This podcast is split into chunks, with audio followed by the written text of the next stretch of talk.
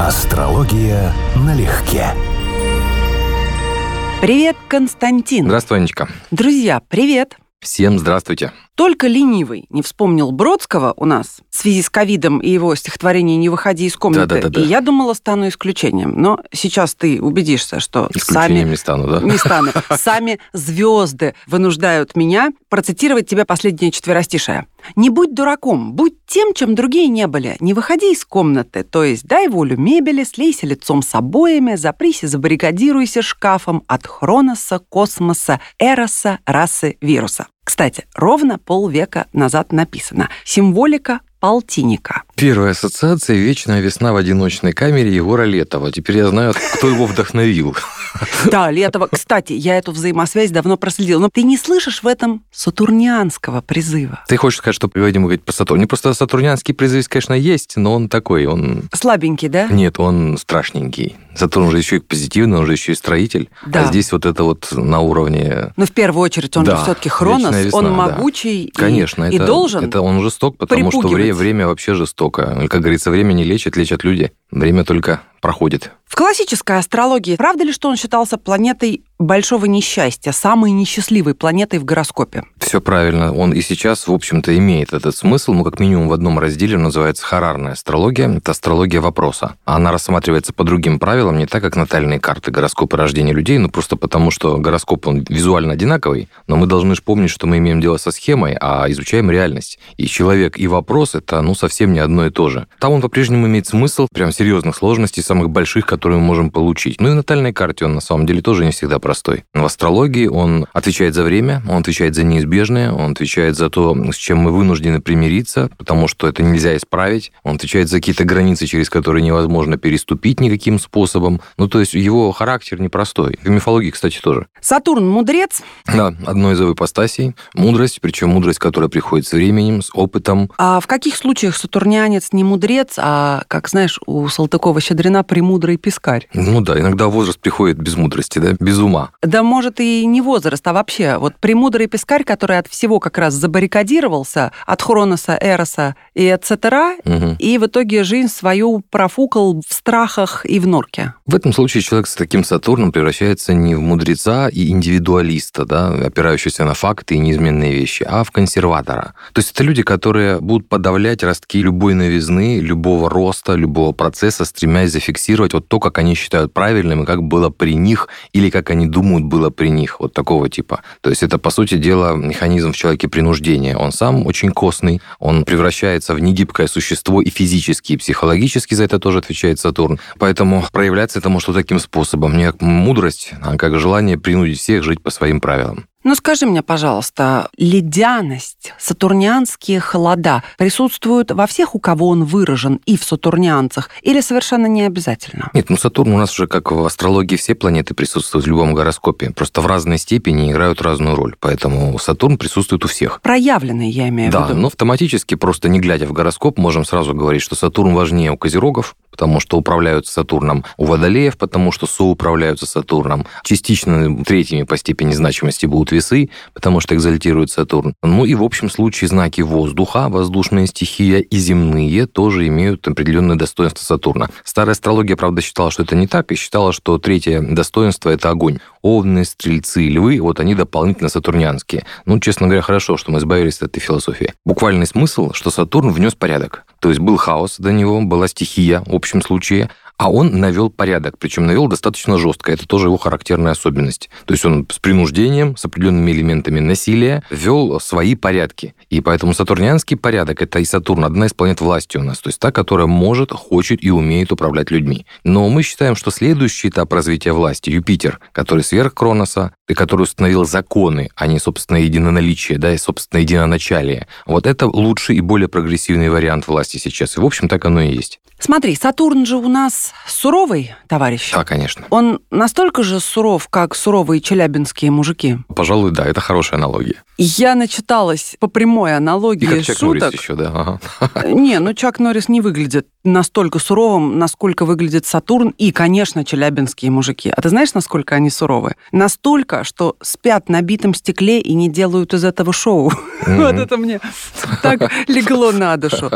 Ну а насколько суровы сатурнианцы? Давай так. Дело в том, что Сатурн в знаках зодиака находится два с половиной года. Поэтому по существу мы говорим не о конкретных людях, а об одноклассниках, причем плюс-минус год, да, вот с разницей. И да, он будет давать свои характерные особенности. Но, опять же, лучшее положение Сатурна считается положение в Козероге или в Водолее. Ну, опять же, старая астрология считала Водолей лучше, чем Козерог, но тем не менее. Это люди с самым высоким запасом прочности внутренней, самыми жесткими принципами, иногда жестокими, но тем не менее у них это качество выражено, то есть оно вообще присутствует в гороскопе, акцентировано. Сатурн в весах тоже считается очень хорош, потому что это место, в котором он экзальтированно воспринимает справедливость, точность и факты. Это одно из сильнейших для него комбинаций. То есть он такой судья, идеальный вариант верховного судьи. И в человеке это качество есть, и в каких-то областях он это может реализовать. Соответственно, противоположные три знака считаются наиболее слабыми для Сатурна. Рак и Лев, соответственно, Сатурн в Раке и Сатурн во Льве, а также Сатурн в Овне. Это самые слабые положения. Вот здесь в большей степени можно ждать проблем,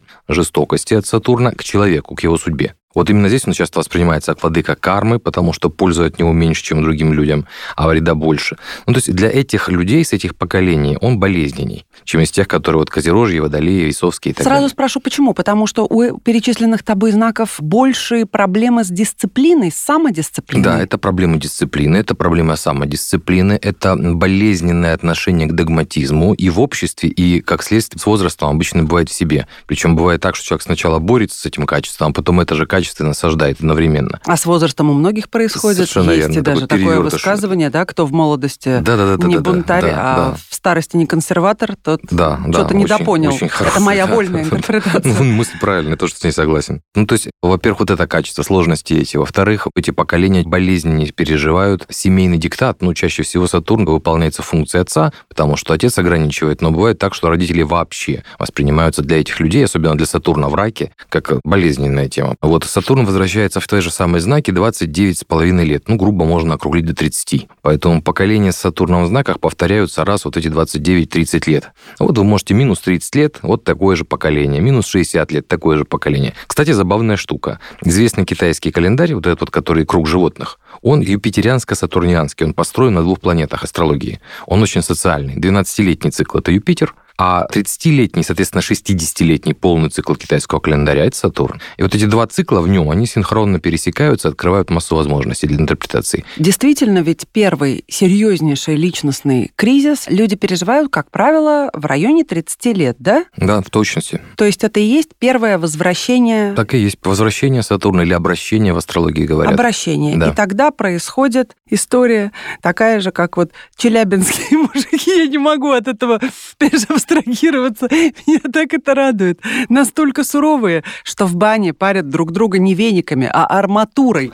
И, и вот Сатурн, очевидно, в тридцатку зовет тебя в баню и немного С по тебе арматурой. проходится, да, арматурой. Не всех зовет. Некоторым прям страшно после 30. Ты вдруг понимаешь, что демоверсии жизни закончилась, и дальше надо платить. Именно так. Так вот, э, после арматуры я это очень хорошо осознала и решила, что надо ускоряться вообще Вот, и вот, вот, вот. радоваться. То есть, что я хочу сказать Мгм. между строк в Мгм. этой шутке покупки Шутки, да? Да. Сатурнианской. Сатурнианской, да, такой зимней шуточки. Что Сатурн дарит хотя бы крупицу мудрости, и несет она в себе следующий месседж. Радуйся жизни, не будь серьезным, не будь суровым, научись улыбаться. И после его арматурины, ты знаешь, действительно настолько вот чувствуешь, что сама по себе жизнь хороша, Мгм. лишь бы он ею не парил, да? Ну, есть же в этом логика, Есть, действительно. однозначно. У нас 30 лет – это возраст а, астрологической зрелости. То есть, грубо говоря, опять же, в понятиях астрологии до 30 происходит молодость, до возвращения Сатурна. 29-30 мы входим в эпоху зрелости, во вторую половину жизни. И, соответственно, вот как человек проходит этот период, то есть остается ли он таким же болтусом, да, это принципиальный вопрос, он вообще повзрослеет когда-нибудь или нет.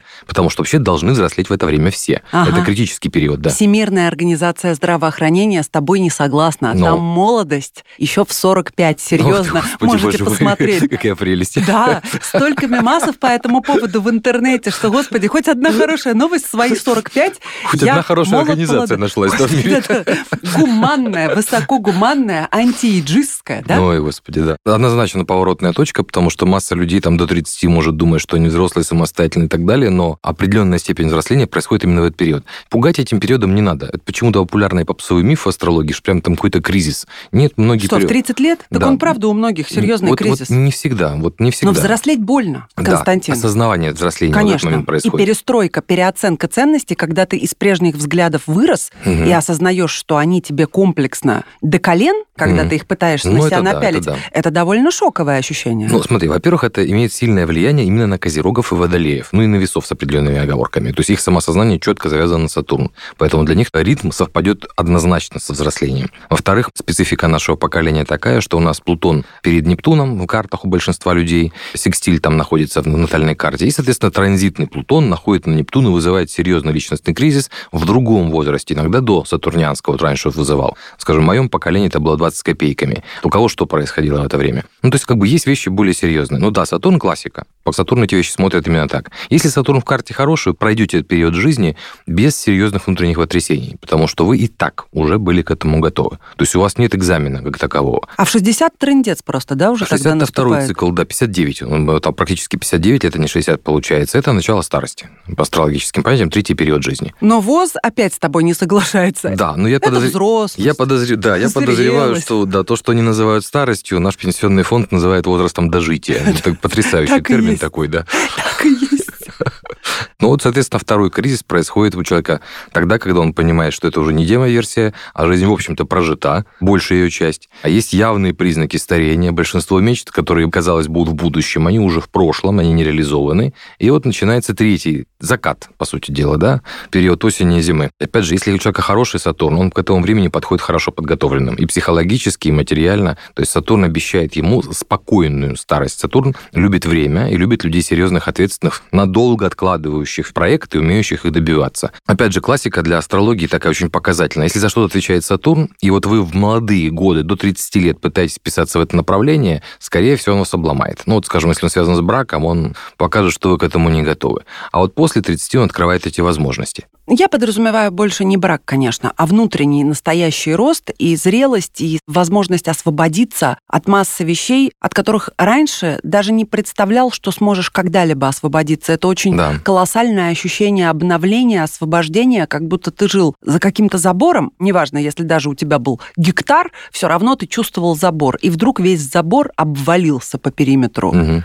Иди куда хочешь. Я Сатурн люблю, честно скажу. Мгм. То есть я его ощущение, ну, наверное, как козерог. Ну да. Очень мощно. Испытала бессознательно, ничего не читая об этом, просто Мгм. я могу сопоставить. Это было безумно тяжело, но плоды, Ну да. которые потом посыпались за то, что ты правильно усвоил урок, Вот, правильно. бесценны. Правильно говоришь. бесценны, Мгм. поэтому я не могу его не любить. Это жесткая муштра. Да. Это его Терпи, стиль. казак, атаманом станешь. Да, это его стиль. Он не любит людей, которые жалуются и плачут во время его испытаний или его периодов. Ну, Он не любит- плакать невозможно во ну, время. имеется в виду, что такое, опустил руки, да, все, я не справлюсь. Это не сатурнианский стиль. Сатурн любит, когда он сваливает на голову много чего, он создает ситуации предсказуемо сложные. Тоже характерная особенность, в отличие от Урана или, скажем, Плутона. Ты знаешь, что у тебя следующие несколько месяцев будут в трудах, ну, например, в ремонте. И ты понимаешь, что надо впрячься, собраться и сделать. Если ты сделаешь, будет хорошо. Вот это его стиль. То есть он буквально вознаграждает за ну, усилия, за терпение, за способность быть стайером, то есть быть выносливым психологически на длительных промежутках времени. Он такое любит. И развивает это качество в людях, то есть способствует тому, чтобы мы это развивали в себе. Людей, которые, ну, скажем, в очень хорошем смысле слова, не эгоист, а индивидуалист. Мгм. То есть сатурнянец всегда индивидуалист, потому что он где-то не согласен с обществом, где-то не согласен с родителями, где-то не согласен с собой двухлетней давности. То есть у него очень понятные требования для себя самого, как жить. И он их буквально шлифует, эти требования. То есть они у него не случайные. Нет ситуации, которые, скажем, бывают у нарциссов. Я недостаточно нравлюсь очень обожаемым мной людям, поэтому я перестроюсь. Сатурнянец даже пытаться не будет. Из позитивных черт, которые приписывают Сатурну, ну, естественно, серьезность, осторожность, осмотрительность, Мгм. упорство, Мгм. траля-ля. Но вот тут безупречный ум, глубокий и проницательный. Ну, у всех ли? Ну, конечно, нет, конечно. Нет, из позитивного Из влияния. позитивного, да, это его свойство. Совершенно Прям верно. любой сатурнянец с Вот- позитивным Вот не влиянием. любой. Вот с позитивным Сатурном, причем влияющим на ум, именно на ум. На Меркурий На или на Меркурий. Луну, да. Ну, на. Меркурий желательно. Ты слышал, что Петров амбидекстер? Кто? Петров. проницательным. Из негативных черт эгоизм, своеволие, да, холодность, да. хитрость. Но тут такой перечень. Ты знаешь, это вот как, э, помнишь, когда-то я говорила, в витамине С побочки, если да, ты да, раскроешь, да. там все, ну, кроме летального смерть. исхода. Да, вот кроме него есть абсолютно все. Здесь то же самое. Все, кто пили чай, умерли, да, есть такое. Алчность, жестокость, коварство, ревнивость, злопамятность, жалобы, трусость, мрачность, злоупотребление властью. Не многовато ли будет? Нужно понять одну важную вещь. А астрологический язык не пересекается с нашим человеческим. Понятия, которые мы используем в языке, вот, скажем, трусость, например, да, или коварство, или хитрость, они могут относиться к нескольким разным планетам. И астролог делает приоритет именно не на словах, а на планетах, и в итоге понимает смысл. То есть, скажем, слабый Сатурн — это слабая способность терпеть. Как следствие, это трусость. Одно из проявлений. То есть трусость не по принципу мгновенного испуга истерики, а по принципу «я не готов смириться с этими трудностями, лучше сбегу». Вот есть прекрасная цитата, Тамерлану приписывают, по-моему, что смелость – это просто терпение в опасных ситуациях. Вот сказал человек с очень хорошим Сатурном. То есть не нужен героизм, Нужно просто не испугаться настолько, чтобы сдаться. Вот и все. Это сатурнианское понимание смелости. Но есть же марсианское понимание смелости. Я рванусь вперед первый, да, и добьюсь, да, и буду лучше всех. У Сатурна этого качества нет, у него стойкость ключевое слово.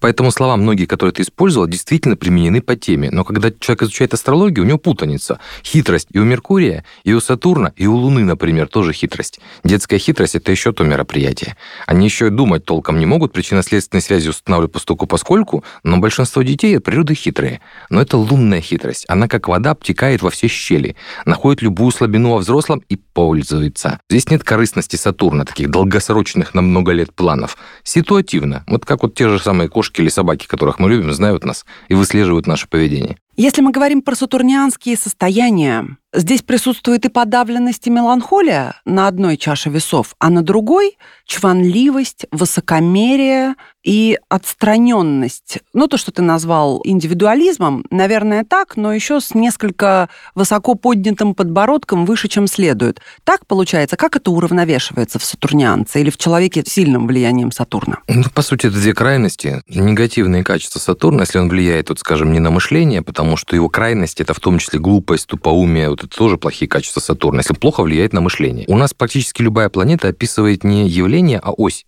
Вот от чего-то до чего-то. Ну, то есть, грубо говоря, тот же самый Сатурн описывает при влиянии на умственные качества в плюсе очень четкий аналитический ум, вот то, что называется брито акама, да, то есть отбрасываем все варианты, кроме правильного. То есть методом исключения, по сути, работаем. А в минусе это глупость, но не в смысле доверчивость, а в смысле буквальная неспособность учиться новому. Вот то, что было вбито ремнем, школой там, и так далее, вот то осталось. И человек с этим будет не только жить, а еще и всех остальных гнобить и заставлять им объяснять, что вот то, что я во что я верю, вот это вот каменное, железное, неизменчивое, вот это вот для вас, для всех всех будет истинной в последней инстанции. Возвращаясь к теме, если мы смотрим влияние на его на эмоциональную сферу, то негатив – это депрессия, это хандра, это апатия, это длительные состояния типа «ничего не хочу, все плохо», «ничего не радует». Вообще, в принципе, отсутствует вкуса к жизни, да, то есть такое негативное, это негативистское отношение. В плюсе человек умеет довольствоваться малым, более того, умеет ему радоваться. В плюсе он очень устойчив, его вывести из себя эмоционально крайне сложно. То есть очень сложно зацепить, сложно обидеть. От него все это просто отскакивает.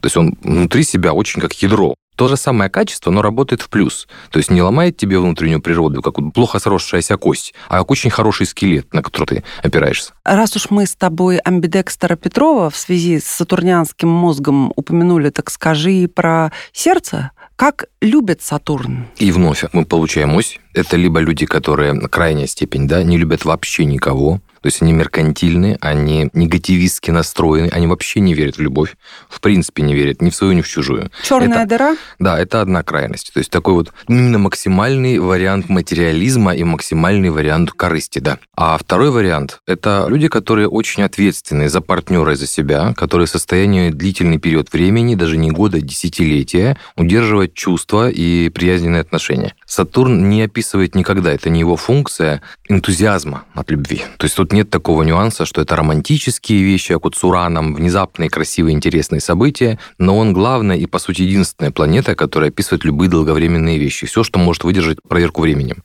И поэтому любовь, которая проживает проверку временем, это всегда хорошее сочетание Сатурна с отношениями в карте, или с любовью, или просто благополучный Сатурн, который ничему не мешает. То есть это всегда про Сатурн дополнительно. У меня какая-то, знаешь ли, Константин, интенция Ой, возникла. Хорошее начало. Чего-то пожелать. Куда-то, хочу... куда-то направить козерогов и сатурнянцев, да? Нет, хочу...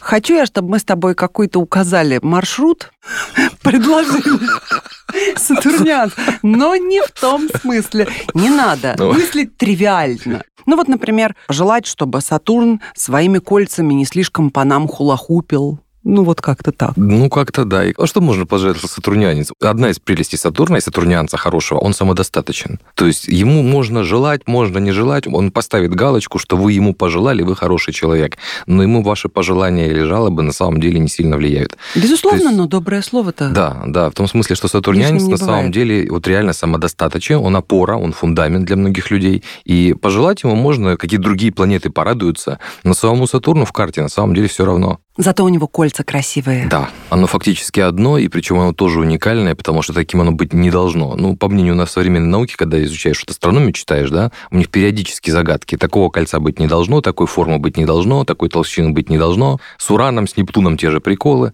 Ну, то есть все время что-нибудь у них не так. Ну, поскольку Сатурн гигант, всем гигантского внутреннего роста, плодородия, сил. Колец. Вот, кстати, Ну. Константин подкинул идею. Колец побольше вам, сатурнианцы. Хороших, конечно. Да, хороших, да, колец, конечно. Правильно, все, согласен. С правильной пробой, красивых, эстетичных и не тяжелых. Я больше скажу, даже для брака Юпитер и Сатурн две планеты, которые явно создают плюсы. Они любят легализовывать отношения. Но, соответственно, сложности они тоже из-за этого создают. Желая побольше колец, вот единственное, Нет, о чем я не думала, это о браке. Я думала именно о красивой ювелирке и об эстетической стороне вопроса. А если про брак, то, конечно, не надо С много. эстетикой у него будут сложности, потому что металл, который за него отвечает, это свинец, ну, то есть совсем грустно. Кварц. А, ну да, если минералы брать, то, конечно. Кварц. Поэтому красивые часы- Черные всякие, да, Да. вещи такие. Любимый цвет, кстати, Ну да. черный. Да, кстати, да. Вот на то мы сойдемся. Все-таки к эстетике-то мы пришли. И Да. пока не ушли от нее Черной эстетики. Чер... Нуар.